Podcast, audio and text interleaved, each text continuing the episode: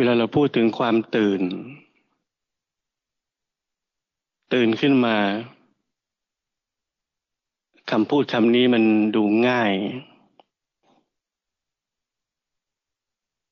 สิ่งที่เราฟังมาตลอดคือ ตื่น ตื่นออกมาจากโลกของความคิดปรุงแต่ง รู้ทันความคิดซึ่งนั่นก็ถูกไม่ใช่ผิด แต่ความตื่นนั้นมีนัยยะ มีความลึกซึ้งในตัวของมัน ต่อทุกอนูของชีวิตนี้ ที่ผมเคยบอกว่าเราสามารถที่จะรู้สึกว่าเราพ้นจากความคิดแล้ว แต่มันมีเราพ้นจากความคิด มันมีความคิดว่ามีเราได้พ้นจากความคิดแล้ว นั่นคือยังไม่ตื่น มันมีไอเดียของเราคนหนึ่ง ได้เป็นอะไรบางอย่าง ตามที่เราเคยคิดเอาไว้ ว่าเราควรจะเป็นอย่างนั้น ตามคำสอนบางอย่าง ที่ถูกสอนกันมา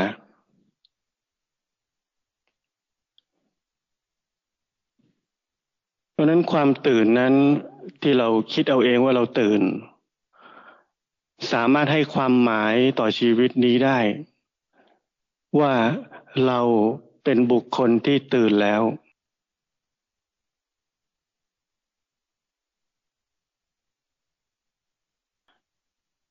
เพราะนั้นทุกสิ่งทุกอย่างที่กระทบเข้ามาในชีวิตของเรา ถ้ามันยังคงสามารถให้ความหมายต่อชีวิตนี้ ให้คุณค่าต่อชีวิตนี้ ตัวสะท้อนของชีวิตที่เป็นอัตตาเหมือนเดิมและนั่นคือความที่คนคนหนึ่งยังไม่ตื่น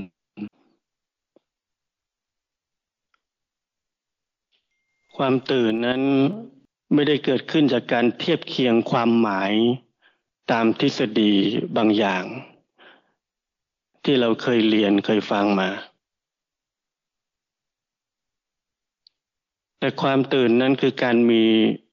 ชีวิตที่เป็นปัจจุบัน และชีวิตที่เป็นปัจจุบันนั้น เป็นชีวิตที่ไร้เรื่องราว เป็นชีวิตที่มีแค่อาการ มีแค่อาการปรากฏ เหมือนถ้าเราฟังใครสักคนหนึ่งวิจารณ์เรา เพื่อนเราว่าเรา หรือใครก็ได้ที่กระทบเราเข้ามา เรามีวิธีการหลายแบบ เราใช้คำว่ารู้ทัน รู้ทันกิเลส รู้แล้วมีความไม่พอใจเกิดขึ้น อ๋อ ความไม่พอใจเป็นอย่างนี้ เราสามารถแปล เรื่องราวทุกอย่างที่กระทบเข้ามา แปลการกระทบทั้งหมดที่เข้ามาสู่เรา ให้กลายเป็นเนื้อหา เป็นเรื่องราวของเราของเขา ซึ่งสำหรับคนในโลกนั้นการแปลเรื่องราวของเราของเขาทั้งหมดที่เกิดขึ้น ในเชิงของอัตตาตัวตนนั้นเป็นเรื่องปกติที่คนในโลกเขาทำกัน เขาด่าเราทำไมเขาด่าเราทำไมเขาพูดอย่างนี้ เราไม่ได้ทำอย่างนั้น นี่คือวิธีคนในโลกทั่วไปที่เขาทำกัน แล้วก็หาความถูกต้อง หาความถูกผิด ว่าอะไรควรจะเป็นยังไง นี่คือวิธีปุถุชนคนทั่วไปทำกันอยู่แล้ว ซึ่งเรานักปฏิบัติธรรมเรารู้ดีว่า โอ้อย่างนี้เรียกว่าคนหลง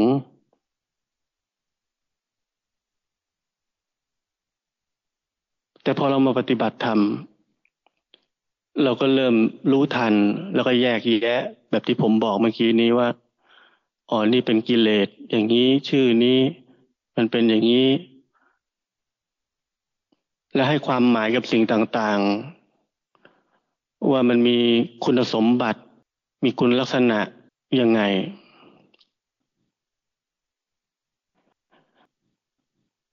แต่ความตื่นคือการรับรู้อาการในขณะนี้ รับรู้ล้นล้วนๆเพียวๆแล้วสามารถรู้เหตุของมันได้ว่า อาการที่กำลังเกิดขึ้นทั้งหมดนี้ในขณะนี้ เกิดจากเหตุอะไร เช่น เพราะความหมายของคำพูดที่กระทบเข้ามาในหูของเรา ทันทีที่มีการรู้ทั้งหมดของขณะนี้ ว่ามันมีที่มาที่ไปเกิดจากอะไร กระบวนการที่เราเรียกว่าความทุกข์กำลังเกิดขึ้นอยู่นั้น จะจบสิ้นไปอย่าง ย่างไม่มีร่องรอยอะไรเหลืออยู่อีกเลย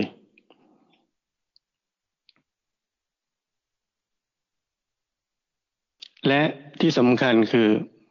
ไม่มีความรู้สึกเลยว่านี่เราปฏิบัติถูกแล้ว เรานี่ดีแล้ว เรานี่เข้าใจแล้วว่าจะต้องเห็นอย่างนี้ แล้วเก็บบทสรุปของประสบการณ์ในครั้งนี้เตรียมไปใช้กับครั้งหน้า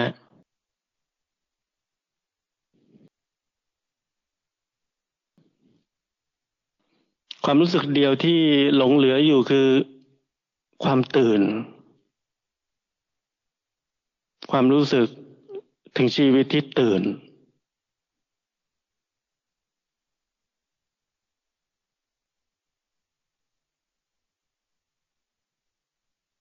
การฟังทั้งหมดที่ผมพูดไม่สามารถจะทำให้ชีวิตของเราตื่นได้ ชีวิตที่เป็นความตื่นนั้น จะต้องเป็นการค้นพบชีวิตนั้นด้วยตัวเราเอง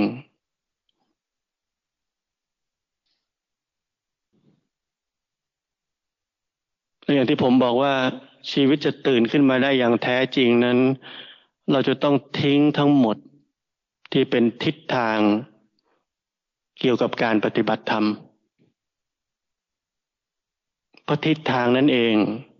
คือตัวปิดบังความตื่นของมนุษย์คนหนึ่ง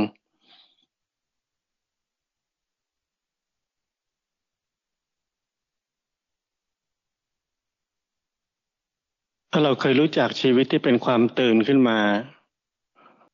เราจะเข้าใจทั้งหมดที่ผมพยายามจะพร่ำสอน ว่าทำไมความรู้ทั้งหมด ทฤษฎีทั้งหมด ทิศทางทั้งหมด มันเป็นอุปสรรคได้ยังไง แต่ถ้าเรายังไม่เคยตื่น หรือเราลงคิดว่าเราเคยตื่นแล้ว เราจะไม่สามารถเข้าใจสิ่งที่ผมพยายามจะบอกได้ เพราะไม่มีอะไรจะล้างความเห็นผิดได้ นอกจากความตื่นขึ้นมาลำพังแค่ความคิด ในเชิงเหตุผลตรกกะนั้น ล้างความเห็นผิดไม่ได้ เพราะความคิดนั้นเป็นความคิด ถ้าเป็นพวกเรานักปฏิบัติธรรมคือความคิดในเชิงของการประนีประนอม กลางๆเอาไว้ ไม่ตัดสิน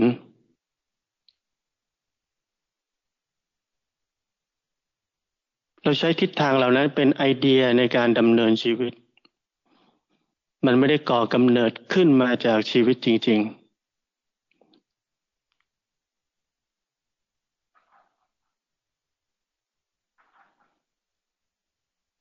เราฟังทำเรื่องของการไม่ตัดสินไม่แบ่งแยก เราจินตนาการไปถึงพระอรหันต์เป็นผู้ที่ไม่ตัดสินอะไรเลย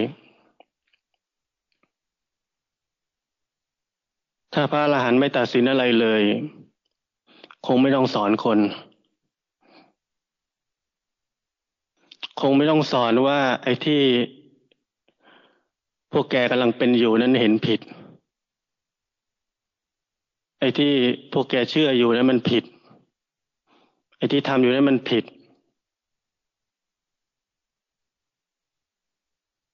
พระอรหันต์คือคนที่แยกแยะทุกอย่างได้อย่างชัดเจนว่าอะไรผิดอะไรถูกแต่ทั้งหมดนั้นไม่มีความหมายกับพระอรหันต์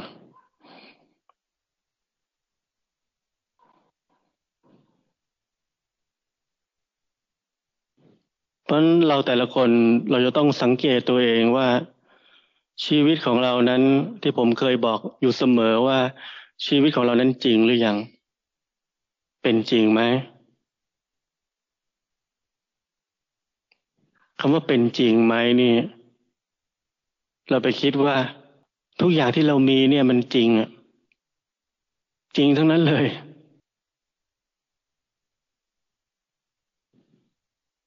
คำว่าชีวิตที่เป็นจริงคือการพ้นจากความครอบงำทั้งหมดของไอเดีย คอนเซปต์ ทฤษฎีดีๆ ทั้งหลาย ที่เราคิดว่าการมีคุณสมบัติแบบนี้เป็นคุณสมบัติที่ดี ที่มนุษย์คนหนึ่ง ควรจะต้องมีแบบนั้นหรือเป็นแบบนั้น พ้นจากสิ่งเหล่านี้ การมีชีวิตที่เป็นจริงชีวิตจริง ๆ ฟังเหมือนง่าย แต่ไม่ง่าย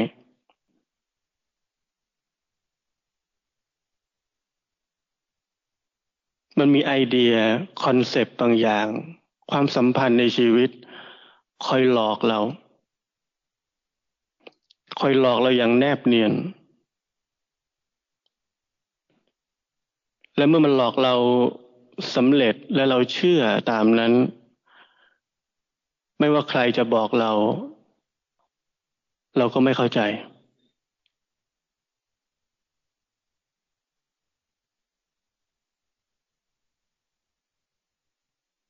ชีวิตที่เป็นจริงนั้นไม่มี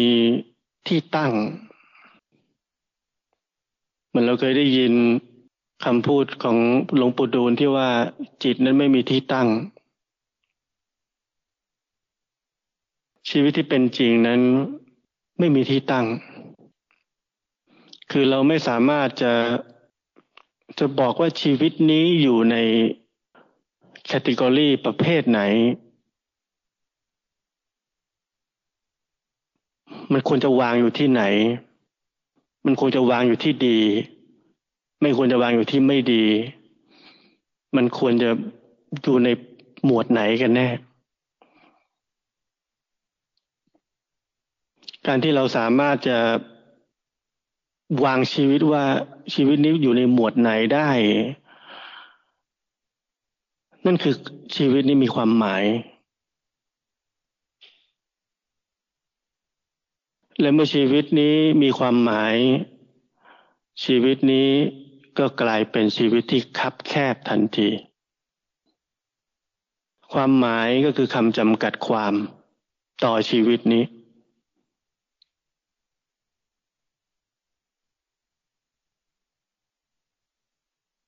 ทั้งหมดที่ผมพยายามพูด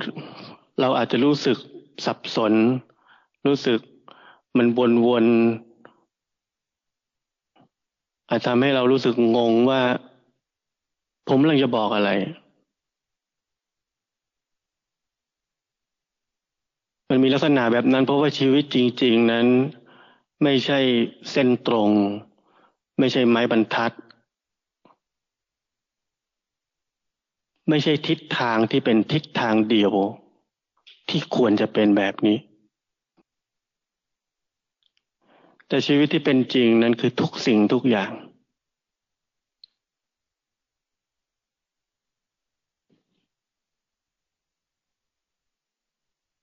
แต่เรานักปฏิบัติธรรมนั้นเราเราชอบทิศทาง แม้กระทั่งการฟังธรรม เราชอบฟังสิ่งที่สวยงาม ฟังสิ่งที่ดีงาม ฟังและอิ่มใจ สบายใจ สงบ เราชอบอะไรแบบนั้น เพราะอะไร เราชอบได้รับความสุข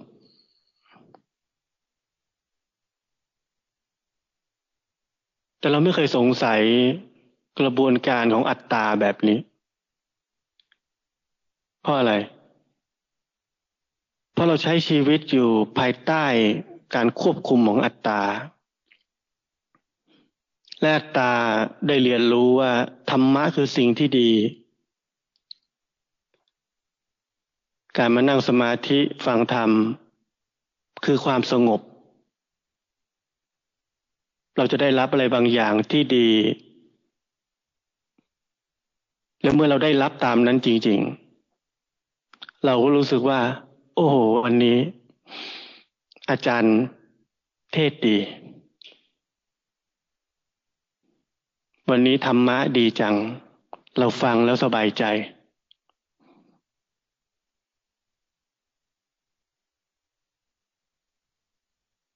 เพราะนั้นอัตตาควบคุมการดำเนินชีวิตของเรา ตั้งแต่เริ่มต้นที่ผมบอก ความหมายของธรรมะต่อเราคือดี แล้วมันดำเนินอยู่ภายใต้อัตตานั้นจนได้รับความสุขจากสิ่งที่อัตตา ให้ความหมายเรียบร้อยแล้ว แล้วเมื่อจบการฟังธรรมการนั่งสมาธิเรารู้สึกพอใจ และเส้นทางนี้ ทำให้เรายิ่งเชื่อมั่นว่า นี่คือกระบวนการของการปฏิบัติธรรม คือเราจะได้แต่สิ่งดี ๆ เพราะธรรมะเป็นสิ่งดี และความซับซ้อนของระบบความคิดของอัตตา ได้ครอบงำชีวิตเรา ตั้งแต่เราให้ความหมายต่อสิ่งใดสิ่งหนึ่ง ต่อชีวิตนี้ และเข้าไป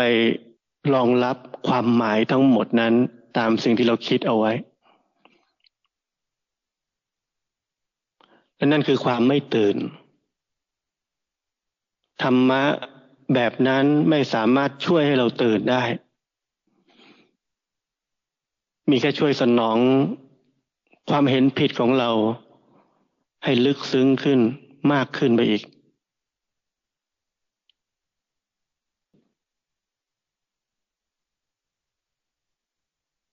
ราะนั้นคำว่าชีวิตที่เป็นจริง หรือผมเรียกว่าชีวิตที่เป็นการปฏิบัติธรรม ฟังเหมือนง่าย มันเกิดขึ้นไม่ง่าย เพราะอัตตานั้นเคยชินกับทิศทางทิศทางเดียว เหมือนอยู่ในลู่ลู่เดียว เราจะอยู่ในลู่นี้เท่านั้น ลู่ที่มีคนบอกเราว่าต้องเป็นอย่างนี้เท่านั้น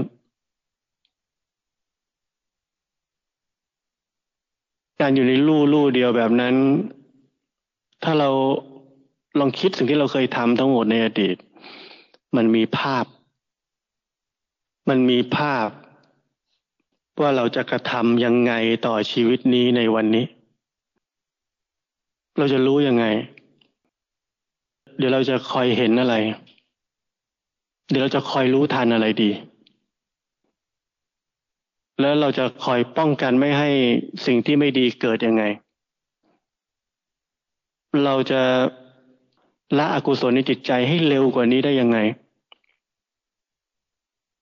เรากลัวว่าตอนที่เราตาย ถ้าเราไม่ฝึกให้ละได้อย่างเร็วๆ เราจะไปทุกขติ มันเข้าใจไหมว่าในทุกวันที่เรา อยู่ภายใต้ชีวิตที่ไม่จริง อยู่ในลู่ลู่เดียวนั้น ในทุกวันเรามีภาพของชีวิต เราวางแผนทั้งหมดเอาไว้แล้ว แผนทั้งหมดนั้นมีเป้าหมายเดียวในชีวิตคืออะไร ให้เราปลอดภัย แต่เราไม่ใช้คำนั้น เรานักปฏิบัติธรรมเราแยบยนต์กว่านั้น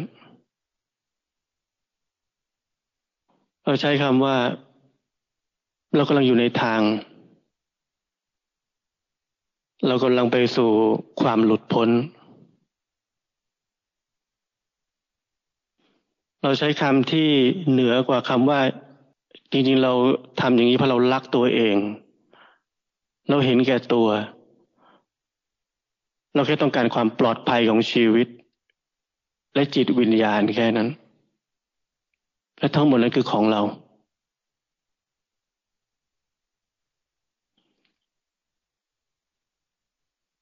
ชีวิตจริงๆล่ะ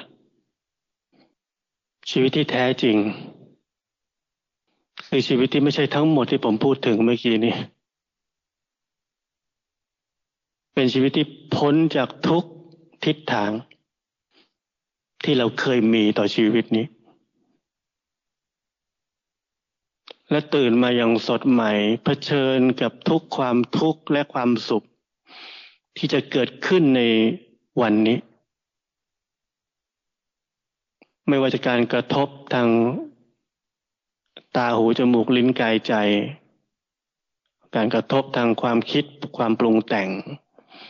ของเราเอง เผชิญชีวิต แต่ละขณะอย่างนั้นอย่างไรทิศทาง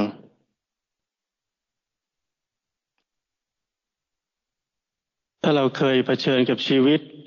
จริง ๆ อย่างที่ผมบอกนี้ เราจะเห็นอย่างชัดเจนว่า ทิศทางทั้งหมดที่เราเคยใช้ต่อชีวิตนี้ ที่เราเรียกว่าการปฏิบัติธรรมนั้น ปิดบังความจริงทั้งหมดเอาไว้ อย่างแนบเนียน อย่างน้อยเราจะเห็นความต่างระหว่างชีวิตที่มีทิศทาง กับชีวิตที่กำลังเผชิญความจริงอย่างไม่มีทิศทาง แล้วความตื่นเกิดขึ้นจากการรเผชิญ ความจริงของชีวิตในแต่ละขณะอย่างไรทิศทาง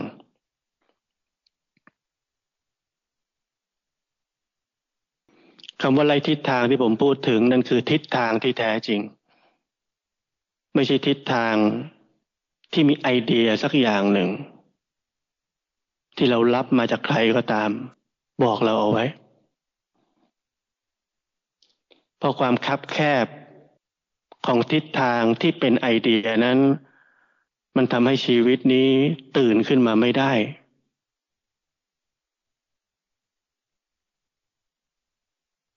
นี่คือสาเหตุที่ว่าทำไม จึงมีครูบาอาจารย์ เช่นท่านเว่ยหลาง จึงต้องออกมาบอกชาวโลกว่าต้องฉีกตำราทิ้ง ถ้าไม่มีคนที่เห็นอย่างนี้ ก็ไม่มีใครพูดแบบนี้หรอกเขาพูดแล้วไม่มีคนเห็นตามด้วยได้คำสอนนี้มันคงมาไม่ถึงวันนี้ ใครจะเชื่อเรื่องไม่มีเหตุผลแบบนั้น เหตุผลคือตำรา คือทฤษฎีที่ดี ทุกอย่างที่ดี คือเหตุผล และมนุษย์เราไม่อยากโง่ ไม่อยากรู้สึกเป็นคนโง่ เราต้องใช้อะไร ใช้เหตุผล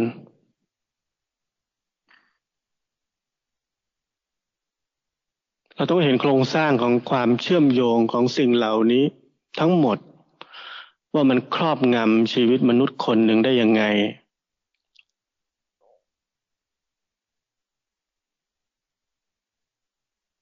ทั้งหมดที่ผมพยายามจะบอกเนี่ย มันความรู้สึกร้อยผมอาจจะถ่ายทอดได้แค่สิบมันคือธรรมชาติของ คำพูดและธรรมชาติของสิ่งที่พูดไม่ได้ แค่แบบนั้น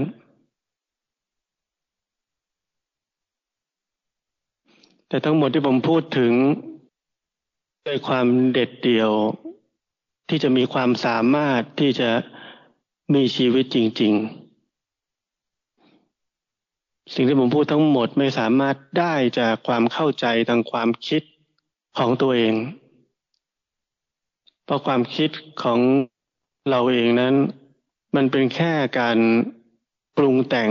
ความรู้เก่าๆที่เราเคยสะสมไว้ในอดีตทั้งหมด เอามาพยายามเข้าใจความจริง ซึ่งเหตุผลมันเข้าไปไม่ถึงแต่ถ้าเรามัวแต่ใช้คลังข้อมูลที่เราคิดว่าชาญฉลาดมากของเรานั้น มาเข้าใจสิ่งที่ผมพยายามจะบอก แล้วบังเอิญว่าความชันฉลาดนั้นมีน้อยไป มันกลายเป็นไม่เข้าใจ เป็นความต่อต้าน และสำทับเป็นความหลงผิดของตัวเองให้หนักขึ้นนั่นก็ยิ่งเป็นหายนะของคนคนหนึ่ง ที่ต้องการจะเข้าถึงธรรม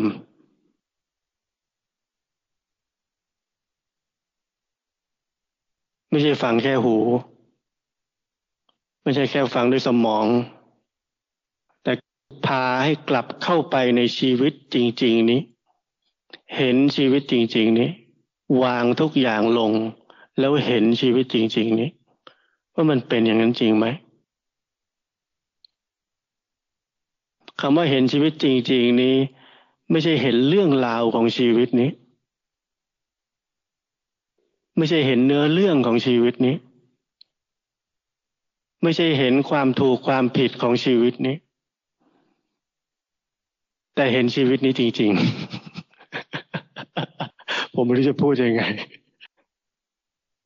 มันยากที่เราจะที่ผมบอกเราจะหยิบของที่ไม่มีรูปร่างออกมาพูดออกมาให้มันเป็นรูปร่างให้ได้ ของไม่มีรูปร่างของที่เลื่อนไหลของที่ไม่เคยคงที่เลย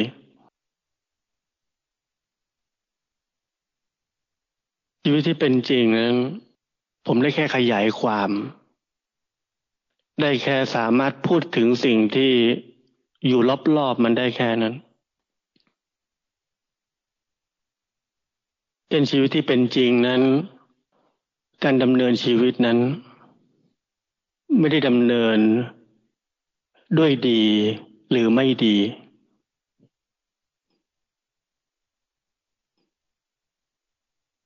เราลองพยายามนึกถึงชีวิตของเราเอง เราคิดถึงเมื่อก่อนก็ได้ สมัยก่อนเราดำเนินชีวิตด้วยทิศทางบางอย่าง และแน่นอนพวกเราทุกคนจะดำเนินในทิศทางที่ดี มันเหมือนเป็นหลักชัยในชีวิตของเรา แล้วเมื่อคนบอกเราว่ามันยังไม่ดีนะ แบบเนี้ย เธอลืมคิดตรงนี้ไปหรือเปล่า เธอพลาดตรงนี้ไปหรือเปล่า แล้วเมื่อเรา เออ ใช่เนะเราจะปรับไปดีขึ้น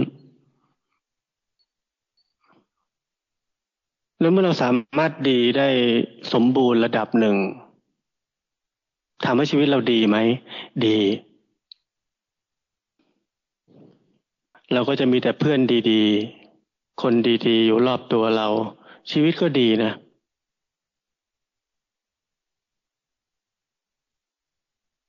พอทุกอย่างดีอ้าวก็ไม่ค่อยทุกข์ไง ตรงตามหลักที่เรามาปฏิบัติธรรมคือ ถ้าเราปฏิบัติแล้วเราจะทุกข์น้อยลง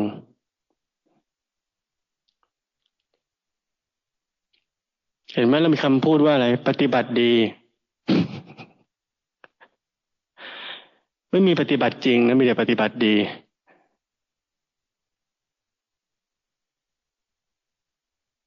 คือชีวิตเราถูกครอบงำด้วยทิศทางเหล่านี้ในทุกแง่มุมที่ทุกอนูของชีวิตและจิตวิญญาณของเรา เพราะนั้นเป็นเรื่องยากเราจะเห็นทิศทางเหล่านี้ที่ยังเหลืออยู่ในชีวิตของเรา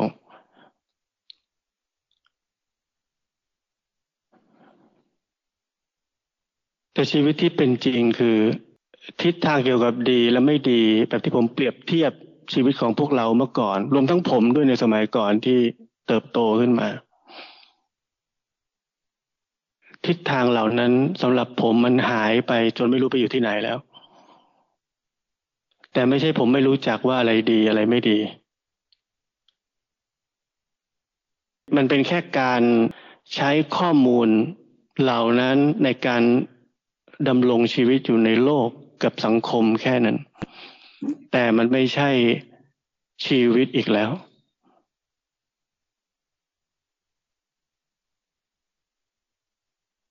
เพราะนั้นชีวิตจริง ๆ ไม่ได้เกิดขึ้นง่าย ๆ มันเกิดขึ้นในที่หัวใจที่พ้นออกจากทุกความครอบงำและสิ่งที่ครอบงำได้ดีที่สุด เนียนที่สุด แนบเนียนที่สุดคือดี และเราสามารถแม้กระทั่งเอาความจริงทฤษฎีของความจริงทั้งหมด เช่น เหตุปัจจัย ไตรลักษณ์ ไม่เที่ยง เราสามารถเอาทฤษฎีเหล่านั้นทั้งหมดมาเป็นทิศทางในการดำเนินชีวิต อยู่ในลู่ของเรา และจริงนั้นได้กลายเป็นดีในที่สุด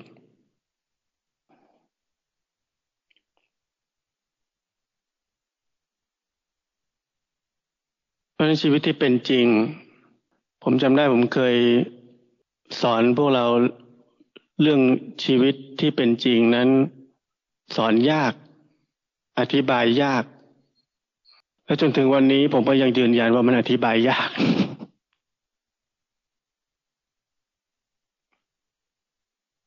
ชีวิตที่เป็นจริงจะเกิดขึ้นได้ เหมือนที่หนูน้อยได้เทศไว้วันก่อนว่า ไม่ว่าหนูจะบอกอะไรอาจารย์ อาจารย์ก็บอกว่าไม่ใช่ทั้งนั้น แล้วเมื่อเราพบว่า ทั้งหมดที่เรายึดถือหรือเราเชื่อว่าอะไรควรจะเป็นยังไง มันไม่มีอะไรใช่เลย เราจึงจะค้นพบชีวิตที่แท้จริง